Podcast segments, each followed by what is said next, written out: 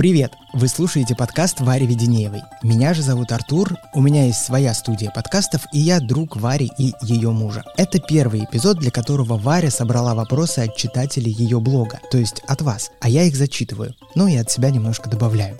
Варя успела ответить буквально на 10% из всех ваших вопросов, поэтому в следующих эпизодах мы обязательно продолжим их задавать. Приятного вам прослушивания, а свои мысли и новые вопросы можете писать на почту, указанную в описании подкаста. Привет, Варя. Привет, Артур Рамилевич. Здравствуйте. Расскажи, что мы сейчас с тобой будем делать? Как тебе эта идея пришла в голову? Я люблю разговаривать. Разговорный жанр — это мое, а он мне легко дается, и он мне очень нравится. Я веду блог, в Инстаграме, я веду блог в Телеграме. Мне нравится размышлять вслух, делиться каким-то своим опытом с целью того, чтобы кто-то другой немножко сэкономил своего времени и не наступал на грабли, на которые я наступила. Вот, мне кажется, это как-то эволюционно правильно. Вот, и те, кто меня читают, иногда задают мне вопросы. Я часто размышляю письменно, но устно мне тоже нравится размышлять. Я хотела, ну, может быть, года два, я думаю, про подкаст, но у меня слишком высокие требования требования к себе. Мне все время кажется, что если я запускаю подкаст, то это должен быть подкаст с большой буквы «П». С большой буквы периодика. С большой буквы «П» с черточкой. Вот, и этот подход мне не нравится. Я вообще думаю, что современный человек очень сильно давит на себя. Я в том числе, и так жить нельзя. И поэтому я решила, что я просто запишу подкаст. Это подкаст без формы, без эпизодов, без названия, без концепции. Мы записывали подкаст для периодики, прекрасной студии у Артура Creopod. У меня. Отменилась запись после нас. У нас образовалось полтора-два часа записи, и Артур предложил мне позаписывать ответы на вопросы моих читателей. А вчера я повесила стикеры и попросила позадавать мне вопросы девушек, которые меня читают, вопросы, которые их волнуют, чем бы я могла поделиться с ними, если бы мы сидели на кухне. Вот такой формат, формат без формата. Значит, сегодня будет первый выпуск твоего соло-подкаста, в котором ты будешь отвечать на вопросы твоих подписчиков. На часть вопросов. Там довольно много классных вопросов пришло. Я могу задавать уточняющие вопросы? Да, давай, конечно. Мне кажется, хороший вопрос для начала. Инна спрашивает, а откуда ты такая классная? Ну, от мамочки с папочкой.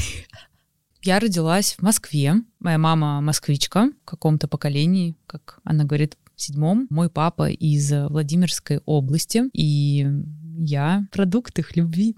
Я родилась в коммунальной квартире на Фрунзенской набережной. Там у моей семьи была комната, и до пяти лет мы жили там. Моя мама по этим причинам просто ненавидит центр, потому что это первый этаж, э, коммуналки, все просто ужасно, старые коммуникации и все вытекающее из этого. Когда мне было пять лет, моя семья переехала на юго-западную, в Олимпийскую деревню, в старую, и мы жили там на первом этаже. Собака появилась, Ротвейлер. Там я жила до 12 лет. Я там же ходила в школу, потом ездила э, в шестом классе, я ездила в Солнцево в школу, там полчаса на автобусе. Потом после развода родителей я пожила немножко в Выхино у бабушки с дедушкой, спала на раскладушке. А, нет, я спала с сестрой. И потом мы с мамой переехали в Марина. Вот как раз мне было, наверное, 12-13 лет. Мы переехали в район. Мы переехали прям как только достроился дом. Мне кажется, там еще не было телефона. Там могло не быть нет, электричество было, но через раз нужно было ходить, я помню, я училась в школе, мне нужно было ходить, узнавать домашние задания в таксофон, если я кому-то хотела позвонить. И, получается, мы жили в Марино, это метро Братиславское, такой район новостроек. Сейчас там хорошо, но в 2000 году, а это 23 года назад, там просто были пустыри и одна сплошная стройка, там было не очень хорошо. На какой улице? Не помнишь? Переринский бульвар.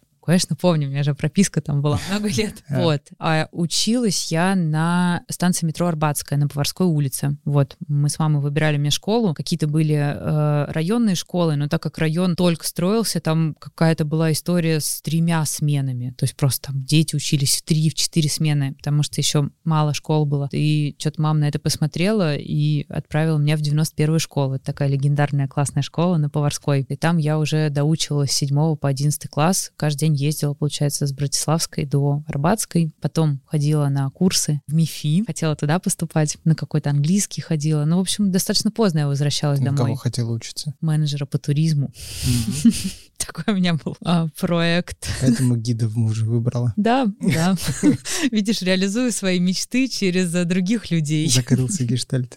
Вот, что еще нужно знать о моей карьере. Я хотела поступать в МИФИ а, на какой-то физико-технический факультет. В моей школе было три класса. Кажется, в девятом было разделение на гуманитарный, физмат и мат-класс. Я попала в физмат-класс, и мне это очень нравилось. И как-то в моей семье э, было принято считать, что типа гуманитарное образование — это не образование. У меня все технари. Поэтому я поступала в МИФИ, я ходила на курсы э, в Бауманку. Это было еще до ЕГЭ. Я помню, мы тестово сдавали ЕГЭ, но с ним еще нельзя было поступить. И в итоге я поступила в МАИ, это энергетический институт, где у меня училась мама и дедушка, такой потомственный наш вуз. Но я уже тогда как-то тяготела к культуре, и к, наверное, каким-то гуманитарным штукам. Я помню, что я смотрела артхаус по вечерам и по ночам. Такие фильмы, как «Нация прозака», ну, это про антидепрессанты. И не знаю, что. Слушала Radiohead. Вот. И на первом курсе я еще более-менее поучилась в ВУЗе. То есть мне казалось, что это очень прикольно. А я поступила на кафедру летательных и космических аппаратов. Как раз потомственная кафедра. А потом летом я нашла стажировку в журнале Афиша. И все пошло по наклонной, как э, любит говорить моя мама. То есть я с первого курса отучилась первый курс, со второго я отчислилась и пошла... Улетела со второго пош... курса. Отлетела, да. Пошла... В моем вузе нельзя было не ходить, то есть там прям проверяли. Если ты не появляешься, тебя отчисляют. Что за несправедливость такая? Ну, не знаю. Я знаю, что где-то можно было не ходить. Я решила, что я я написала заявление на академ и пошла работать фоторедактором журнала «Фиша» на какую-то смешную зарплату, я не помню. Ну, дело было не в деньгах, 14 тысяч была зарплата. Вот, но... Какой год? Ну, наверное, 2006, может быть, седьмой, вот так вот. Ну, 14 тысяч, нормально. Я до этого работала на кафедре у дедушки, у моего, и там мне платили 4 тысячи рублей. Ну вот, ты выросла сразу в доходе да. в три с половиной раза. И у меня еще стипендия была. Какие вопросы вообще? Еще стипендия четырешка. Я просто вообще э, зарабатывала с пеленок, можно так сказать. Поработала в афише и поняла, что мне так это нравится. Мне так нравится ходить в редакцию. Это было в Большом Гнездяковском переулке. Я когда первый раз попала в это здание, я была очарована всеми, и мне очень хотелось связать свою жизнь с чем-то таким, с какой-то такой творческой атмосферой. Потому что до этого я была на работе у мамы в офисе, вот, и на кафедре у дедушки, и кому-то еще я могла ходить, и это были прям такие офисы, как из фильмов, а тут редакция. Было очень классно. Вот, в общем, я там поработала, потом меня схантили в открывающийся журнал F5. Там мне платили уже вообще 50 тысяч рублей. Это было очень много. По тем временам я вообще в восторге была. Помню, что это такой период очень нежно, не нежный. Наверное, вот мне 18 лет исполнилось, 18-19. Я начала искать э, жилье. Мы поругались с мамой, я на неделю ушла из дома к каким-то своим друзьям, пожила у них и такая, все, я буду жить отдельно. И я я из своей детской, у меня такая была детская, очень, ну, когда мама делала ремонт, мне было, наверное, лет 13 или 14, и у меня была такая настоящая девочковая детская комната с, со шкафами из Икеи. Икея это было очень классно. Вот, затейливый был ремонт у меня. У меня были обои с блестками, и э, там звезды светились, то есть они за, за день впитывали все, а потом отдавали свет. Фосфорные. Фосфорные, да. Вот, и я, в общем, с какими-то людьми, мало знакомыми из редакции, э, сняла трешку на беговой. Нам еще не хотели сдавать, потому что я ездила смотреть, и все смотрели на мою московскую прописку и говорили, вы что, проститутка? Я говорю, нет, вроде, а что? И, а, и там риэлтор говорила, ну, а зачем москвичке снимать комнату в коммуналке? В трешке. Я говорю, ну, я просто хочу отдельно от родителей жить. Вы что, сумасшедшие, платить такие деньжищи за квартиру? Тогда я помню, 45 тысяч стоила наша прекрасная трешка на беговой. По 15 мы скинулись. Ну все, и начался мой период жизни соло и такой карьеры. Мне кажется, я была как настоящий не москвич. То есть я была карьера ориентирована, потому что нужно платить за квартиру. Нужно еще там что-то успевать себе покупать красивого. Вот, и я была очень сфокусирована на работе. Получается, у тебя нет высшего образования? Нет, ты знаешь, у меня есть высшее образование. Я потом, я работала в рекламном агентстве, и мама говорит, может быть, ты поступишь еще раз? Ну, типа, у тебя там академ, вроде он заканчивается, и ты можешь его восстановить. Я думаю, ну, вроде у меня такой поспокойнее график, потому что когда я работала в афише, там были ночные сдачи, и это было сложно совместимо с учебой. Вот, а здесь я думаю, ну, прикольно, восстановлюсь восстановилась. Что-то, может быть, я пять раз ходила в ВУЗ и такая, не, не могу. Еще раз отчислилась, мама очень расстроилась. А потом я уже еще чуть-чуть попозже зачислилась, нашла вуз, где можно учиться по выходным. Период лютого выживания прошел, и не помню, где я работала в тот момент, но я помню, что можно было ходить по, по выходным только учиться. И я там вообще очень легко доучилась. Это была Академия туризма. Вот сошлись э, все, так сказать, мои изначальные детские фантазии. И я даже писала диплом по Камчатке. туры на Камчатку. Это, конечно, удивительно, как это все. Ты сейчас Диплом у меня есть. Ловишь? Я ловлю флешбеки, у меня есть диплом. И когда я в 2020 году пошла учиться в Сколково, это был первый раз в жизни, в жизни, где меня спросили диплом. И я такая, у меня такая обезьянка в голове заиграла. И я думаю, блин, надо маме сказать огромное спасибо за то, что у меня есть этот диплом. Он пригодился. Ты очень подробно ответила на вопрос, откуда ты? Если мы будем так отвечать на все вопросы. Нет, не на все. А я знаю, почему ты попросила меня задавать вопросы. Потому что... У тебя голос очень приятный. Спасибо, у тебя тоже. Потому что обидеться на меня, что я не задал чей-то вопрос, а не на тебя из твоей истории понятно, что ты такой довольно решительный человек. То есть ты решила уйти жить отдельно. Твое решение было? Или потому что с мамой поссорились? Ну, мама меня не выгоняла. Но ты сама решила.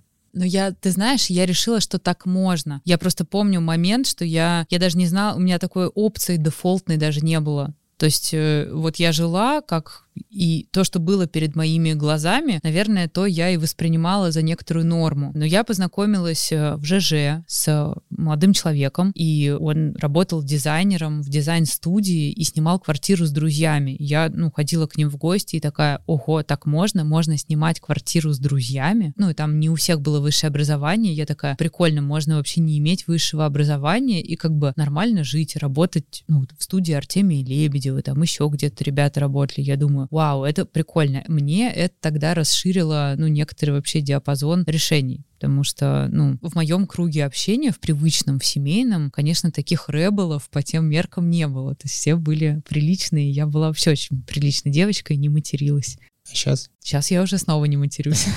Сейчас я уже бросила курить, пить и потихоньку завязываю с матом, но к этому нужно было прийти. Тут вопрос просто есть к тебе про решительность. Дарья его задает? Если вдруг ты с таким сталкивалась, то какие, может быть, методы, как стать более решительным человеком и как справляться со страхом, как будто ты навязчив для близких людей? Я сейчас справляюсь со страхом. Вот мы записываем подкаст, который я там откладывала три года. Наверное, нужно просто начать делать. Единственное, я бы обязательно делала поправку на э, зону безопасности. То есть э, сейчас есть в интернете какие-то такие оголтелые советы от инфо-цыган, типа «берись и делай, продай все, ставь все на черное. Мне кажется, ставить все не нужно. Нужно обязательно просчитывать риски и развивать критическое мышление. Стелить себе соломку, подстраховываться. Ну, то есть, например, когда я решила жить отдельно, имея зарплату 14 тысяч рублей, а квартира стоила 15. Я еще не знала, что скоро у меня будет зарплата 50 тысяч рублей. Это не скоро произошло, а через два года почти. Не такой стремительный рост, как рисуют сейчас. Вот, но, естественно, с мамой мы договорились, что если мне будет не хватать денег, а мне их не хватало в первое время, то есть она мне помогала и оплачивала аренду моей комнаты. Она мне давала 15 тысяч рублей, может быть, даже 20. То есть я как какое-то время, чтобы я научилась жить вообще на эти деньги, там, рассчитывать покупку продуктов, это, это вообще офигенный опыт, очень крутой. Вот. Да, мы все знаем угу. сейчас по утрам, как ты рассчитываешь покупку продуктов. А мама как отнеслась к тому, что ты решила жить отдельно? Я не помню, может быть, надо у мамы, кстати, уточнить, но сейчас мы ей позвоним. Шучу, нет, по-моему, нормально. То есть у нас не было какого-то такого прям дискурса. Ну, то есть, наверное, я поставила перед фактом, но, может быть, в разрезе событий, что я ухожу из вуза и буду жить отдельно, мама восприняла это как, ну, что-то вроде, если я не бреюсь на лысо, не делаю себе пирсинг в сосках, то слава богу. В общем, мама меня очень поддержала во всех этих решениях, особенно в уходе из вуза, за что ей огромное спасибо. Наверное, ты тысячу раз отвечала на этот вопрос, но у меня есть подозрение, что будут люди, которые будут слушать этот подкаст, и они не знают, кто ты такая, Мгм. И лучше этот вопрос сразу закрыть в первом выпуске Ну давай. и к нему не возвращаться. С чего вы начали свой бизнес, откуда пришла идея? Анастасия спрашивает. Я работала в найме, наверное, лет 7-8. Потом у меня случился первый бизнес с подружкой. После этого случился второй бизнес, это уже периодика. А Что за первый бизнес был? Я работала в найме в магазине одежды Trends Brands. Это вот прям на заре фэшена, как ты придумал, очень круто. Я отработала там два года, это было очень интенсивно и очень круто, вообще офигенный опыт. Работала под руководством Насти Сартан. Настя вообще... Мне всегда везло с руководительницами, и Настя там одна из них. Там был отдел, который занимается съемками для интернет-магазина. Коллега, которая руководила этим отделом, она тоже хотела свой бизнес, как-то мы с ней друг друга нашли. Бизнес, бизнес делать, бизнес. Да, да, да. Давай, давай что-нибудь, что-нибудь делать, мы что-нибудь мутить. И, собственно говоря, там просто сложились звезды, что и Настя хотела отдел съемок выводить на некоторый там аутстав, выводить его из основного штата компании, и она это предложила вот моей коллеге. А я тогда уже написала заявление, ходила, был август, я ходила по собеседованиям, и она мне говорит, слушай, а вот тут такие пироги, а ты не хочешь быть моим партнером? Я вот буду также за съемки отвечать, а ты будешь искать клиентов и все такое. И я думаю, блин, прикольно, давай. И вот мы с ней такие, типа, зарегистрировали ООО, я помню, это называлось? было. ООО Пиклс у нас было. Пиклс? Пиклс. У нас логотип был. Мы, конечно, начали с логотипа Сейчас сначала. нет этой фирмы? По-моему, нет. То есть я думаю, что сайт есть, но э, девчонка уехала, Света, мгм. из России переехала по большой любви. Прекрасная история. Вот, но Пиклс просуществовал. И у меня тоже, наверное, за десятилетие, которое я работала, естественно, нарабатываются какие-то связи, и ты со всеми проверяешься немножко в таком в бою, в каких-то сложных проектах. Ты проверяешь друг друга на прочность, и отсюда завязываются прям такие благонадежные, классные связи, когда вы еще э, бедные и не рисуетесь друг перед другом. И вот с тех пор я знаю своего друга Олега Ставицкого, он основатель великого приложения Эндель. Оно очень классное. Это такая э, шумовая завеса, белый шум для того, чтобы работать, засыпать с ним и так далее. Но в тот момент он не был, не был еще создателем Энделя, и мы с ним дружили, и он встречался сначала с ребятами из венчурного фонда, а потом мы с ним завтракали. Он был проездом в городе. Я ему подарила блокнот, и он говорит, слушай, а ты знаешь, я сейчас вот встречался с ребятами из фонда, и они хотят делать проект, типа фотокниги, приложение мобильное. Тебе, ты знаешь, вот мы с тобой завтракаем, и они ищут SEO, который вообще возьмет и запустит этот проект, и все такое. Тебе это потенциально интересно? Я на него смотрю и говорю, блин, да. Вот. Но здесь нужно понимать э, мой контекст. Я в журнале Афиша, я работала фотографом и фоторедактором, и продюсировала съемки. Я очень много снимала, и если там, может быть, даже загуглить мой фликер, либо просто загуглить, может быть, фото Вари Веденеева, блин, я не знаю, фотограф, вот, и можно увидеть э, съемки. Я очень классный, я обожаю портреты Веры Полосковой, которую снимала. Я снимала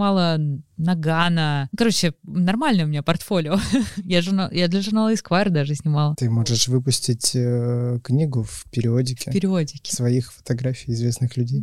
Можно. Можно такое сделать. Блин, спасибо за идею. Это вообще классная мысль. Вообще вспомните напечатать портфолио. Еще я очень люблю канцелярию. Я просто, мне кажется, коллекционирую блокнотики и тетрадочки, не знаю, со школьных времен. И как будто бы фотокниги — это фотографии в блокнотиках. И у меня как-то замкнуло мою эту самую не- нейронную связь. Я думаю, офигенно. Еще и мобильное приложение, потому что то, из-за чего ну, у нас там начали разногласия происходить с моей бизнес-партнером по фотоагентству как раз в том, что мне очень хотелось попробовать, вот тогда только все делали стартапы, и мне так хотелось какой-то технологичной ноты добавить, что-то, за счет чего мы можем масштабироваться. А моя бизнес-партнер, она очень хотела делать, ну, такой бутиковый сервис, вот прям типа маленький, самый лучший, дорогой, очень классный, но в этом не было технологичности э, для меня, а мои амбиции в тот момент были вот в сторону попробовать стартап. Так что я просто, не знаю, прям звезды сложились, и этот вариант появился. А там уже была идея именно семейных фотокниг? Или Нет, нет, там вообще ничего не было. Было два человека в переговорке, которые такие типа, ну что, ты будешь э, принести стратегию? И я такая, стратегия. Э, Google, как э, сделать э, стратегию для бизнес-проекта? Вот, потом э, человек из фонда прислал мне какую-то э, Excel-таблицу, которая называлась P&L, Cashflow, что-то Мгм. такое, и там было 50 вкладок, и он такой, это проект... э, P&L, наверное. P&L, Да. Profit and Loss. Вот, я все гуглила, как это делать, что мне с этим делать. Очень много всего было нового, но это было дико интересно и очень классно. Вот, так что я не основала этот проект с нуля. Ну, как бы я была первым и единственным сотрудником. То есть как бы были люди в переговорке, которые сказали, ну что, ты хочешь? Я говорю, да, хочу. Они говорят, ну вот тебе инвестиции, делай на них приложение мобильное. И я такая, да, я сделаю. И я тогда написала стратегию, мы начали мобильную разработку, но нужно понимать, что я все это делала впервые. То есть вот если кто-то слушает, и у вас нет мобильного приложения, представьте, что просто вам нужно начать его делать. У вас есть 5 миллионов рублей. Скорее, скорее, скорее. Начинайте его делать. Было страшно? Мне было очень страшно. Я плакала постоянно. Но когда я плачу, я снимаю напряжение, то есть для меня это нормально. Я очень много ресерчила, мне кажется, я просто вместо чтения книг сидела, читала там статьи на VC, как то, как сделать это, Тогда существовал Facebook. Мы делаем пометки, да, что это всякие запрещенные компании, которые мы упоминаем. Они все, кто слушают, знают. Ну, мало ли, вдруг э, кто-то не знает, я так. Вот, я, если отмотать там до того времени, то можно просто посмотреть, что, мне кажется, я раз в три дня на Фейсбуке писала, типа, как сделать это, как сделать то, кто делал это, а, помогите мне найти таких-то людей, помогите мне найти там такого-то, не знаю, саунд-инженера, это я выдумала. Саунд-инженер мне был не нужен. Я надеюсь, сейчас ты знаешь, где найти саунд-инженера. Вот же он сидит тут. В общем, а, было страшно, как и все новые вещи, но надо делать. Надо делать с оглядкой на репутацию, безусловно. То есть не нужно совсем прыгать в пропасть, но прикольно. Видите, получилось. А как именно идея тогда пришла в голову именно сервиса семейных фотокниг? Слушай, это не было семейными фотокнигами, это, ну, мы сейчас используем это для того, чтобы было понятно вообще, угу. на кого мы ориентированы. Вот, потому что когда говоришь просто фотокнига, люди думают, что это, ну, фотокнига там Мартина Пара, не знаю, каких-то известных фотографов. В России были фотокниги, просто они никогда особо широко не рекламировались, никто про них не знал. Вот. Был американский сервис, который стал там моим бенчмарком. То есть у них был типа красивый сайт классный. И я такая, о, класс, вот э, референс, на который я хочу ориентироваться. И это все было на заре Инстаграма. Мне кажется, он только-только появился, и не помню. 15-й год, когда Инстик появился. Не знаю. Ну, короче, я прям тоже писала стратегию, что вот мы пойдем и будем типа рекламироваться в Инстаграме. И будем ориентироваться на людей, ну, тоже нужно понимать, мне было там, не знаю, 26 лет. Я была такая типа, о, классно, делаем. Было а. настроение весь мир захватить? Нет, у меня никогда таких настроений не было. А на чем ты тогда двигалась? Ну, мне просто было интересно. Но мне и сейчас интересно. Я не очень хочу захватывать весь мир. Что мне с ним делать? Чуточку. Маленький мир. Не. На остров какой-нибудь маленький в Тихом океане. Захватывать ничего не хочется. Хочется сделать что-то, что есть лучше. Не, просто ты сказал 26 лет, а в 26 лет как раз-таки такие настроения и бывают. Типа, я сейчас пойду и... Блин, ты знаешь, я много читала про предпринимателей, и вот у кого-то есть такие настроения, а у меня почему-то таких настроений не было. Это, кстати, важная штука, что, может быть, кто-то думает, что чтобы быть предпринимателем, у тебя должны быть такие амбиции захватнические. Во-первых, мне кажется, что это момент максимализма, который проходит там к какому-то возрасту, наверное, к 30 максимализм спадает. Но это не значит, что если таких мыслей нет, то не нужно делать э, бизнес. Знаешь, что самое страшное? Юношеский максимализм, который перерастает в старческий маразм. И где-то между, э, между этими двумя точками, да, ты, должен успеть пожить жизнь.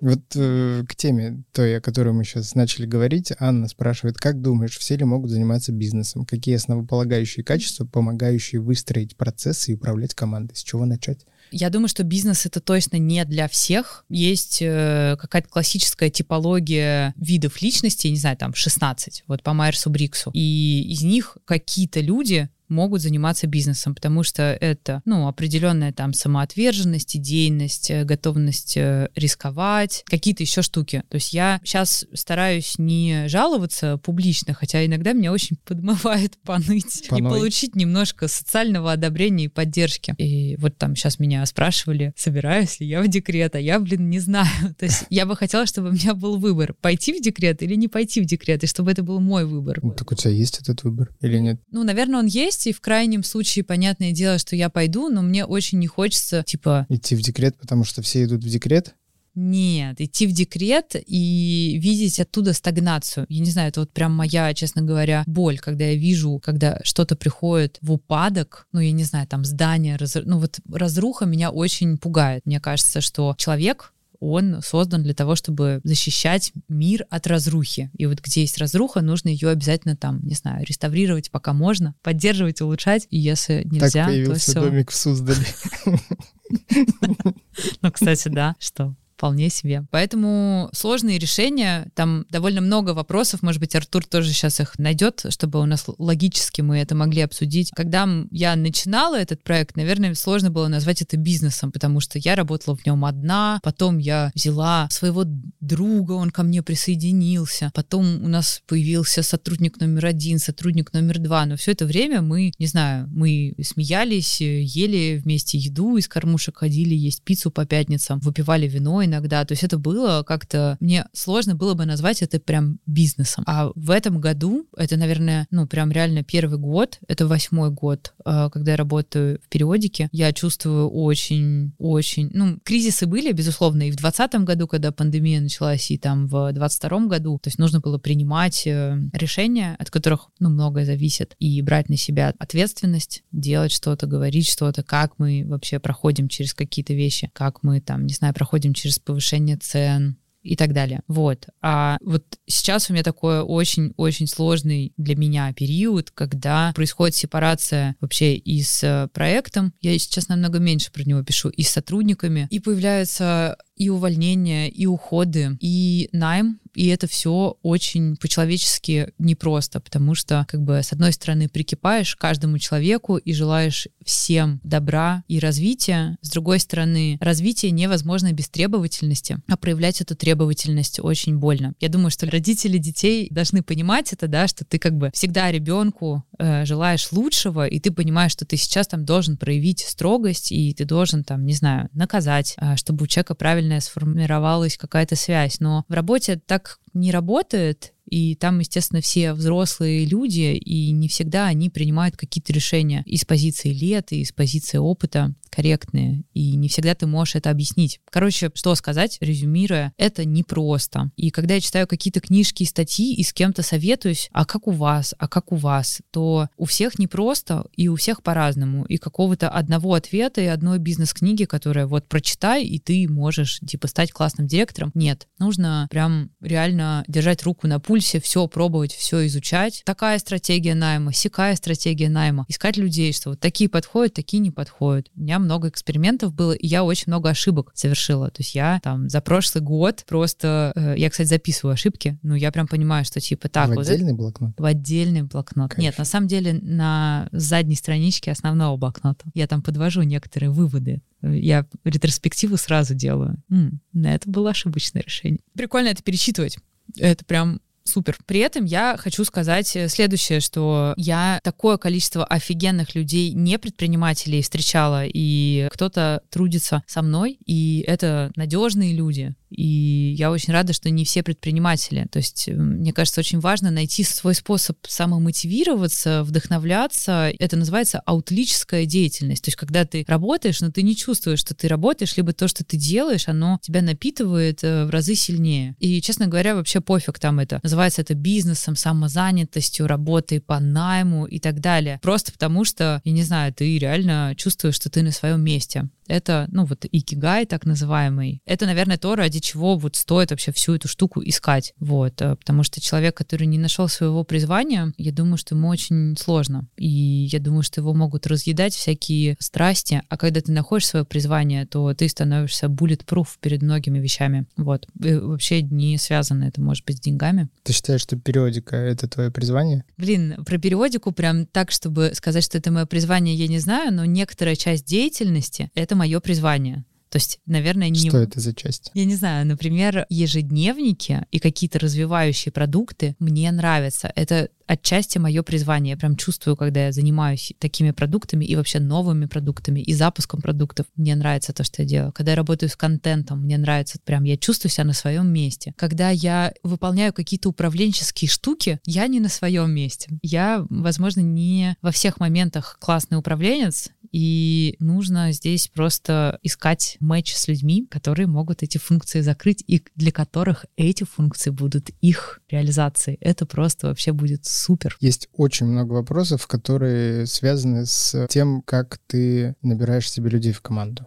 Их прям очень много, мы все их, наверное, читать не будем. Но вот можешь вкратце ответить, человек, который приходит работать в твою команду, что это за человек? Слушай, очень по-разному это зависит от э, периода. Есть что-то общее, что их должно объединять? Ну, это ценности. То есть это точно, это точно так, мне кажется. Сейчас, блин, не хочу говорить, что так будет всегда. Я не знаю, как будет. И не знаю, что происходит после сотого сотрудника или после пятисотого. Сейчас я бы сказала, что есть ценности компании, есть ценности коллектива и есть ценности индивида. И здесь не должно быть противоречия. Если человек будет мега профессиональным, и он часть команды, ну, именно кор команды, э, с которой мы ежедневно взаимодействуем, и он, ну, где-то радикально, не знаю, у нас коса на, на камень находит в плане ценностей. Например, открытость — это наша ценность. Мы достаточно открыты изнутри. Ну, вот все, кроме зарплат, вся информация, кроме зарплат, она есть в общем доступе, и это очень здорово. Потому что для того, чтобы быть эффективным и влиять на показатели бизнеса, у тебя ну, есть все ресурсы, пожалуйста, действуй. Наверное, человеколюбие и человекоцентричность как в сторону клиентов, так и в сторону сотрудников. Но человекоцентричность — это не значит вседозволенность. Это тоже такие важные моменты, и они сложные. И я сама пока не знаю, как это все выразить, как это все описать. Ну, вот мы сейчас находимся в процессе описания нашей корпоративной культуры. Вот, и на я... восьмой год, да? Как бы это все существует на каких-то клочках, и когда людей было мало, тебе было намного проще. Ну, просто там, есть 10 правил, вот как мы работаем просто объяснить это. И у тебя есть, вот, не знаю, заметка с 10 правилами, а сейчас это нужно каким-то образом сесть описать подробнее. Ну и дальше возникают всякие вопросы. А вот вы говорите, что вы там типа открыты, а, а почему там то-то-то? Либо вы говорите, что можно э, работать, не знаю, свободно и гибридно, ну почему я не могу, типа, не знаю, все соткано из каких-то нюансов, что, пожалуйста, работай свободно и гибридно, но когда ты приходишь на звонок, ну почему у тебя там шумит кофейня, либо ты на ходу на бегу? То есть это, получается, не работа. Ну, ты же не можешь человеку сказать, типа, как ты можешь быть сфокусирован, когда ты, типа, куда-то бежишь. в стуле. Да, но это требует, как я вот считаю, что свобода, она в кайф только тогда, когда есть ответственность. И более того, свобода без ответственности, она, ну, как бы это не свобода, это реально попустительство и вседозволенность, которая ни к чему хорошему не приводит приводит к тому, что, ну, знаешь, вот когда ковид появился, да, там, наверное, может быть, недельку-две все как-то покайфовали, типа, о, никуда не нужно ходить, сериалы до пяти утра и все такое. Вот, а дальше каждый, ну, какие-то принял решения, там, типа, я буду вставать каждый день, чтобы там не сойти с ума, не ну, знаю, целом, я буду, да. я буду соответствовать графику, режиму, даже если не могу выходить, я буду там отжиматься на своем клочке земли и работать по графику, по расписанию. А кто-то другие принял решения, либо принял какой-то там, не знаю, хаос и анархию. Какие люди попадают к нам в команду, да. получается, с которыми у нас есть матч по ценностям, некоторое видение. То есть прикольно, когда человек понимает, что он может делать здесь. И я очень ценю автономность, самостоятельность, проактивность. Я не думаю, что все люди должны быть мега активными, но очень круто, когда в коллективе представлены э, люди с разными темпераментами. Есть экстраверты, интроверты, ну и разные другие проявления там типов личности. Поэтому очень прикольно конечно, разных людей набирать. Не должна быть команда только каких-то э, экстравертов. Экстравертов. Ну, у нас есть список вакансий.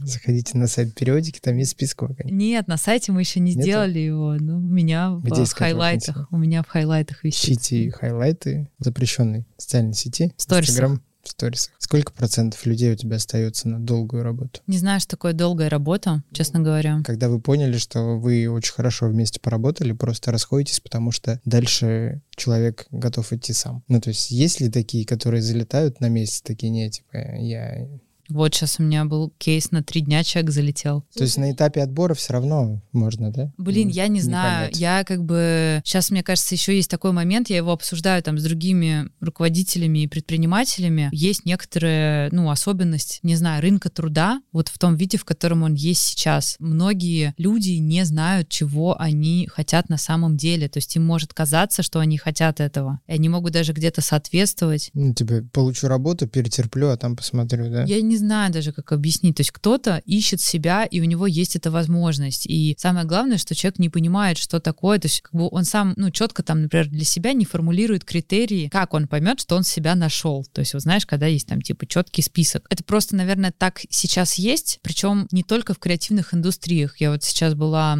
общалась там с производственником, и он делился со мной тем, что у них тоже часть сотрудников, которые, ну, например, работали на станках, они уходят, потому что можно работать на менее нагруженной работе. Например, там ты работаешь в пункте выдачи заказов, ну, ты пропикиваешь эти заказы, то есть у тебя, например, зарплаты соответствуют, но у тебя нагрузки как бы какой-то когнитивной меньше. Ну, а зачем тебе напрягаться? Поэтому, что сейчас происходит? Люди, наверное, ищут себя. Есть некоторая возможность э, подумать, попробовать разные форматы, там, гибрид, не гибрид, то сейчас, мне кажется, такой переизбыток вот этих разных форм э, работы и каких-то новых профессий, и поэтому, может быть, поэтому возникает такая ситуация. Ну, как будто бы появилось много профессий, в которые ты можешь залететь без опыта, без образования без опыта, без образования, наверное, да, в которых еще непонятно, что такое эффективность, как ее выстраивать. Много. Нигде же нас не учат быть подкастером. Под... Не, не учат. Нет, это правда. Мало где учат. Мало кто учит. Вот у нас Сейчас достаточно большой отдел инфлюенс-маркетинга. Этому тоже никто не учит. То есть этому можно учиться только на практике. Поэтому я бы сказала так, что есть э, уходы сотрудников, по которым я скучаю по-человечески, но в моменте, то есть если я сяду и прям вот ретроспективно сяду и разберу, почему, например, человек покинул компанию, то я останусь при своем мнении. То есть как бы вот в тот момент та точка, в которой был сотрудник, как он себя там проявлял, это не соответствовало целям и задачам бизнеса. И как бы сильно я не хотела, чтобы там человек хороший, классный, но есть определенные задачи, которые нужно выполнять. И для этого нужны, ну, не только человеческие качества, нужны определенные профессиональные качества. И здесь, э, ну, блин, что поделать? Если там, не знаю, мы едем по непроходимой дороге, мне нужен внедорожник, а как бы типа хорошенький Porsche мне не подойдет здесь. Может, подойдет хорошенький Porsche внедорожник. Не думаю, честно говоря. Ты, когда отвечала на вопрос, ты сказала точную формулировку. Я не вспомню, я не такой умный, как ты. Человек не выстроил критерии, по которым он поймет, что он находится на своем месте. Да, это те, кто, ну, ищут себя, да. У тебя есть mm-hmm. такие критерии? Ну, я думаю, да. Они у меня там, может быть, вот прямо сейчас не выписаны перед глазами, но я понимаю, что я делаю, зачем я делаю, какая у этого долгосрочная цель. То есть я бы сказала так, что я, я могу в этой точке планировать планироваться вперед. И мне кажется, что долгосрочное планирование — это, ну, это очень ресурсная база. Ну, то есть даже если, ну, почитать Виктора Франкла, это психолог в концлагере, выживший в концлагере и основатель логотерапии, да, он говорит о том, что его очень поддерживал план, то есть как бы ты там, в каком бы самом странном месте ты ни находился, если ты можешь планировать, ты более живучий. Вот, поэтому это довольно прикольная там, не знаю, функция в мозгу, не знаю, какие зоны за нее отвечают, но я точно знаю, что я могу свериться по этим штукам, то есть я могу самодиагностироваться. И такое бывает не всегда. То есть, не знаю, пожалуйста, хочется сказать, не судите по картинке в Инстаграме. Вот, она может э, быть какой-то стабильной, на самом деле там внутри есть некоторая нестабильность. Но я всегда знаю, что э, нестабильность временна, и всегда занимаюсь ее решением, поиском. Типа, что меня ввело сейчас в нестабильное состояние и как я могу себе помочь. А ты чаще сама пытаешься из этого состояния выйти или все-таки прибегаешь к помощи кого-то? Кто те люди, на которых ты можешь опереться? Ну, мой муж Владимир Павлович, Владимир конечно. Павлович, привет. Мама. Ну, люди, обладающие мудростью человеческой, с которыми я могу поговорить. То есть это некоторый близкий круг. Не факт, что они там выдадут мне решение, но то, что они могут меня принять в таком состоянии, выслушать, это уже дает очень много сил и энергии ну и просто, не знаю, иногда с кем-то я могу поговорить, кто находится в таком же состоянии, либо был в таком состоянии, и, ну, вот некий кризис личности, а, кризис ценностей, я думаю, что любой здоровый человек а, через него проходит много раз в жизни, и круто просто понимать, что это не уникальное состояние, и оно происходит, и оно не длится один день, и не надо пытаться от него избавиться. Какие-то книги, книги классных психологов, экзистенциалистов, Ирвинг Елом. Мне очень понравились его книжки про... Ну, несколько книг, они все короткие, про смерть, про принятие вообще смертности. Вот. Он много с этим работал как э, психолог и как ученый. Так что я рекомендую почитать. Меня эти книжки очень вдохновили. Класс. Когда в твоей жизни появились дневники? Когда ты начала все записывать? Ну, сколько себя помню, наверное. Я помню, я прям помню, как я вела список дел, ну, там, в шестом, в седьмом классе. Ну, какие-то у меня были секции, еще что-то. Надо было все записывать, чтобы не забыть расписание кружки, зайти там, учебники взять, это то. Мне кажется, меня к этому как-то довольно рано приучили. Я в магазин ходила со списком. Мама? Бабушка, дедушка. Как-то, может быть, у нас в семье такие все достаточно эти самые записулькины. Сколько у тебя сейчас дневников? Есть отдельная комната в квартире Вали Веденеевой и Владимира? Да нет, нет. Нет. Где ты Ну, хранишь не- все свои дневники? Не, у меня есть коробочка, я как бы раз в какой-то период э, сжигаю их. Прям ну, это сжигаешь? какие-то, я имею в виду, ежедневники с задачами. Такие сжигаю. Где-то, где я пишу свои мысли, это у меня хранится. Иногда это называется ящик Пандоры. А, вот, иногда прикольно туда заглянуть, посмотреть и типа, вау, вот это прикольно. Это, типа 20 лет назад я так вот размышляла. Это личная для тебя история? То есть ты можешь кому-то дать почитать этот дневник? Да, наверное, да. То есть я думаю, что если что-то происходило 20 лет назад, да, я, честно говоря, как-то полагаюсь на адекватность читающего. У меня нет такого, что я, я даже не знаю, что там, ну, какая-то влюбленность. Ну, не знаю, вот 10 лет назад я переживала из-за какого-нибудь молодого человека. Ну, переживала в моменте, очень переживала. Смешно перечитывать иногда эти вещи. Но это очень э, прикольно. Это как минимум еще раз э, показывает, что очень многие вещи временные, и, и эти переживания, они были, есть и будут у всех. И мне кажется, прикольно, знаешь, ну, когда там дети будут расти, ты просто можешь перечитать что-то и понимать, что ты тоже там был, и это прикольно. Прикольно то, что ты говоришь с детства это делаешь, и как будто бы периодика — это часть тоже хранения воспоминаний. То есть как будто у тебя дневники, которыми ты занималась с детства, и то, что делает сейчас периодика, очень сильно перекликается просто в разных форматах. Это способ хранить воспоминания. Ну, наверное. Но я это вижу немножко по-другому. Я это вижу как э, а, вот у Харари, у него э, основная мысль там, ну, как у него много основных мыслей, но та, которую я почерпнула из его книг, это нарративная функция мозга, что типа мы рассказываем себе истории в моменте. Мы этими историями объясняем реальность, которая с нами происходит. Этот механизм, он нас отличает от... э, То есть это наше.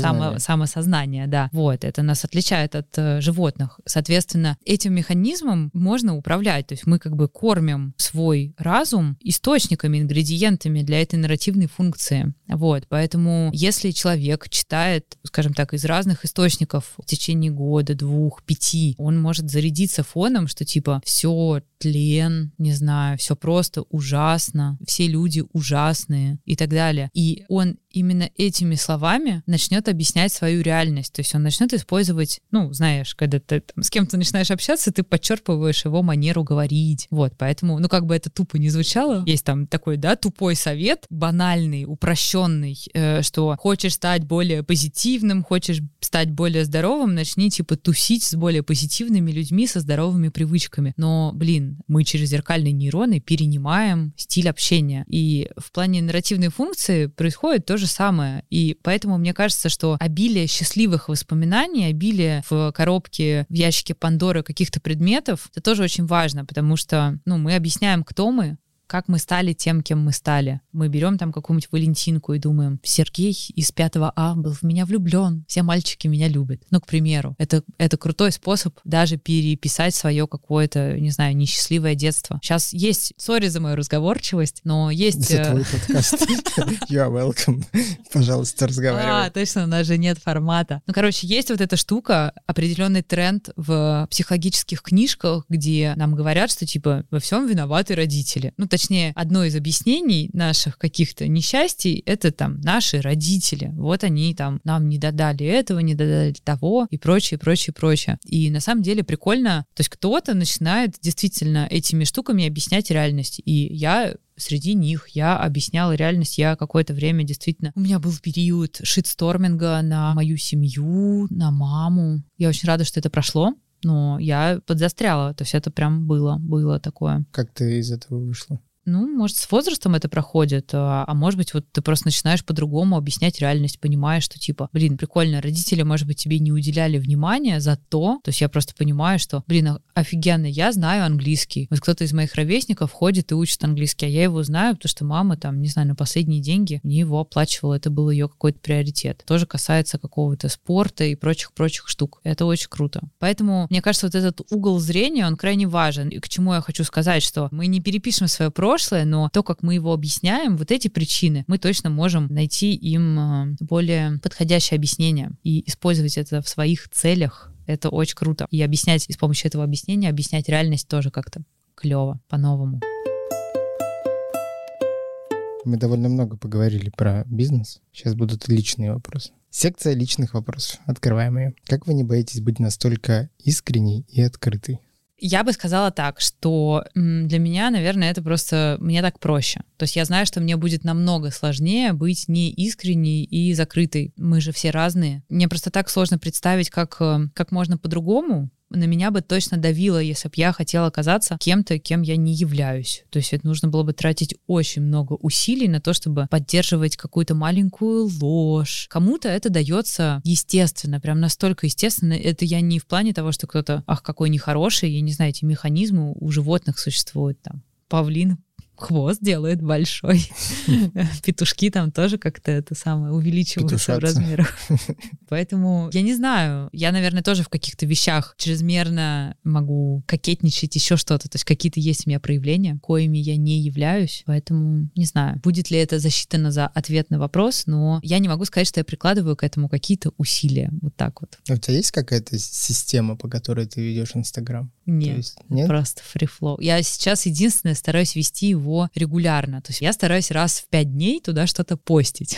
А, например, в плане сторисов э, мне очень легко их вести. Не знаю, просто вот мой формат. Вот мы сейчас записываем подкаст, и это мой формат. А, например, публичные выступления соло — это не мой формат. А круглые столы — это мой формат. Вот, наверное, это тоже какое-то признание. Меня часто зовут куда-то выступить, что-нибудь вдохновляющее рассказать, и я просто понимаю, что для меня это так много усилий э, просто э, не стоит того. Я лучше 10 подкастов запишу. Очень много вопросов про то, где ты берешь энергию, как ты восстанавливаешься я сплю. Спать очень классно. Реклама сна. Нет, спать это очень классно. Конечно, нужно изучить тему сна, чтобы высыпаться. 8 часов восстанавливающего сна — это самое лучшее, что можно сделать. И лучше проинвестировать там, я не знаю, по, по каким причинам вы можете плохо спать. Вы залипаете в соцсети, что-то там едите, неправильно спите, беруши, э, эти самые blackout-шторки, что угодно, белый шум, то есть кому что мешает, я не знаю. Э, я вот очень эмоционально возбуждаюсь по вечерам, и поэтому я понимаю, что я не могу работать вечером. То есть если я прочитаю какие-то рабочие сообщения, мой мозг, он разгонится, и я буду о них думать. Вот, поэтому какие-то вещи, но я просто понимаю, что я могу сейчас, конечно, почитать там что-то. Я уже просто три дня не могу спать, потому что не пойму, что делать с паркетом в новой студии. Я так плохо спала, когда делала ремонт, точнее, когда мы не могли найти офис. Я просто, мне кажется, в уме, подсознании я листала циан просто. Так, я сейчас еще вдруг там что-то появилось в 3 часа ночи, кто-то выложил офис мечты. Вот, такие штуки, короче, меня очень сильно отвлекают. Это не прикольно. Так что в плане энергии, мне кажется, есть универсальные штуки, про которые говорят все эндокринологи всех стран, объединившись. Это сон, это активность, что человеку нужно двигаться. Это просто часть нашего тела, наших запросов. Человеку нужно нормально питаться. Нормально питаться — это типа не с сахарными углеводами. Это, ну, какая-то еда, которая похожа на настоящую еду, которую, ну, короче. Которая зеленоватая. В большинстве своем. Лучше зеленоватая, да. В общем, не булочки. Ну, короче, сон, спорт, нормальное питание — это, наверное, три столпа энергии. На высших уровнях, конечно, это осмысленность. То есть, когда ты понимаешь, зачем ты живешь, вот, и другие люди любимые. То есть ты просто общаешься с любимыми людьми. Они тебя поддерживают, ты их поддерживаешь. Короче, эмоционально близкие связи. Вот. Наверное, не открываю Америку, но для того, чтобы оказаться в этой точке, нужно действительно приложить усилия, нужно прям вычищать, остерегать это пространство. Очень много соблазнов там и в интернетах позалипать, и еда это манящая просто, не знаю, как они рисуют и фоткают булочки. Вообще, коварные чертяги. Сейчас какие булочки имела в виду? Из джинжу. Булочки, покрытые сахарной глазурью. Ужас. Нельзя мне такое говорить. Я хотела сказать, что я просто помню прям реальный переход, когда я стала тренироваться больше. То есть я просто помню, что я, может быть, тренировалась там, ну, как придется, а потом я такая, буду тренироваться 5 дней в неделю. И я просто 10 дней, это были худшие дни, потому что я ненавидела. Я просыпалась утром и такая, зачем вообще все это все нужно? Все эти челленджи. К чему? Кто это придумала, как, какая-то, какая-то хрень, нужно поспать. Вот. Но я себя пересилила, и это, ну, я потом читала про этот механизм, что типа организм перестроился, и он начал по-другому аккумулировать энергию, и он начал мне выдавать больше энергии. То есть я реально стала энергичная, потому что я стала больше тренироваться. И это, ну, просто вот, не знаю, наверное, как с отказом от какого-нибудь кофе с молоком. От, ты просто, типа, отказываешься, тебя штормит, может быть, 5-10 дней, а потом просто становится супер. Так что рекламирую сон и спорт. Но это такие вещи, которые тебя поддерживают в физическом плане больше, а в моральном? Ну, в моральном вот смысл жизни и эмоционально близкие связи. Тоже это непростая тема в плане того, что очень у меня менялись отношения там с близким кругом. Со многими я перестала общаться, либо они со мной перестали общаться. Это было обоюдно. Вот. И это очень-очень болезненно, потому что там, не знаю, много лет дружишь, очень, ну, как бы много совместных каких-то событий было, и просто понимаете, что, блин, сейчас для блага всех участников нужно перестать. Вот. Слушай, очень много вопросов про семейные отношения. И мне кажется, это все те вещи, о которых э, Варвара Веденеева рассказывает в подкасте «Близкие люди». Слушайте на всех аудиоплатформах. Про отношения прям мне бы хотелось призвать э, своим со-ведущим своего мужа, вот, и поговорить об этом это будет, мне кажется, классно. И он согласился предварительно. Так что это будет прям можно даже какие-то вопросы отсюда оставить. И... Ждите отдельный выпуск. Да, да, просто отдельно про это прям поговорить. Ты наговорилась? Наговорилась. На сегодня. Давай, наверное, попрощаемся. Давай. Что ты хочешь сказать своим слушателям по итогам твоего первого подкаста? Я хочу сказать, что э, удивительным образом люди, которые читают мой блог, задают очень интересные глубокие вопросы, ответы на которые мне хочется верить, что смогут помочь и тем, кто задал эти вопросы, и всем остальным слушателям. И задавая вопрос, очень прикольно, что, не знаю, человек думает, о, этот вопрос может быть полезным. И еще я хочу сказать, что я верю в то, что если заниматься своим умом, своим внутренним миром, то можно, можно жить более качественно. Я здесь, в отличие от разных ведущих инфопродуктов, не хочу всем обещать золотых гор, каких-нибудь красавцев мужей, э, богатеев, э, 10 детишек и все такое. Вообще ничего не могу обещать, но мне кажется, что если заниматься внутренним миром, то можно как минимум лучше узнать себя и э, ну, просто ваши решения и ваши поступки, они будут более согласованы с,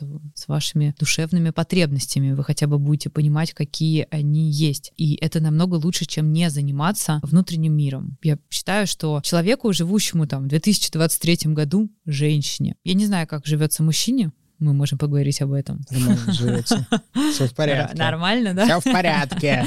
Хорошо, не, не трогайте мужчин. Вот, мне кажется, девчонкам, ну, блин, не просто живется так много давления со всех сторон. Ну, я по себе сужу, наверное, на кого-то нет давления, но мне, честно говоря, сложно представить. И все эти стандарты красоты, и все вот эти там должна, не должна, достаточно хорошая мать и жена, либо нет, недостаточно. И бережно к себе, нет, напрягись, э, ты должна типа делать карьеру. А мне самой с этим очень непросто. И мне просто хочется там и каким-то своим примером, наверное, поддержать, сказать, что, леди, я чувствую это давление, и с ним нужно работать. И если там, ну, не развивать, опять же, осознанность, простите уж за это слово, вот, то можно легко стать, э, ну, можно попасть вот в этот поток тревожности, э, век тревожности, про него говорят. Поэтому я, наверное, агитирую за классные разговоры, за то, чтобы там ну, не бояться себе задавать вопросы, не бояться какие-то решения принимать. Но иногда, не знаю, может быть, кто-то послушает и какие-то, может быть, примет решение, на что-то решится. Что-нибудь почитает, не знаю, почитает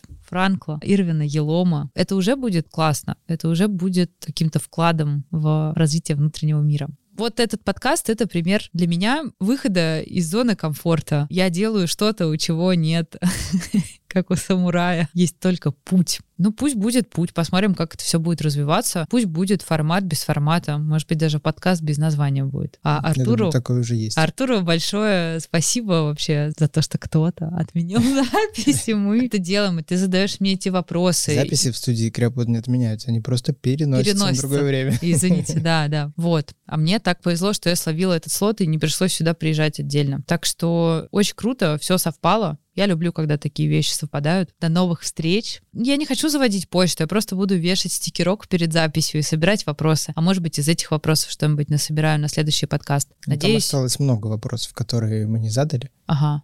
Вот, я надеюсь, твои слушатели не обидятся на меня, что я их не задал. Ничего страшного. Они будут в меня кидать э, гневные комментарии, но я уверен, что этот подкаст будет полезен тем, кто его послушает, и они обязательно об этом напишут поставят нам вот лайк самое, на всех да. платформах и да, отзывы. Да, да. Ну да, будет классно. Поставьте, пожалуйста. На самом деле это важно для индексации подкастов. Ну и представьте, в Криоподе выйдет подкаст без лайков. Это вообще что такое? О, такого не бывает. Варя, тебе тоже большое спасибо. Мне было приятно пообщаться и транслировать через э, свой ротовой аппарат э, такое большое количество вопросов, которые роются у девушек и женщин в голове. Мы с Артуром, сколько мы с тобой обсуждали подкаст, что Артур, помоги мне. Вот когда мы познакомились год назад, я такая, я так хочу делать свой сейчас, подкаст. Сейчас выглядит, как будто бы я отказывался тебе помогать. Нет, нет, я наоборот хочу сказать, что Артур предложил мне пять пять каких-то концепций, а я еще до этого и не с тобой обсуждала свой подкаст, и что это могут быть за идеи, что за концепции и так далее. И мой муж мне говорит, если ты хочешь сделать подкаст, тебе нужно писать хотя бы, хотя бы 20 тем для выпусков. Ну, хотя бы 10. Я думаю, я никогда не запрещу подкаст. Вот. И потом Артур говорит, да давай мы просто запишем и все. И я такая, ну давай, все, хорошо. Вообще клевый формат начать подкаст, просто прийти в студию, я позадаю вам вопросы. Зачем вам этот подкаст? Да, аудирование. Ну круто, что всем хорошего дня или вечера, где бы вы ни были. Пока-пока. Пока. -пока. Пока.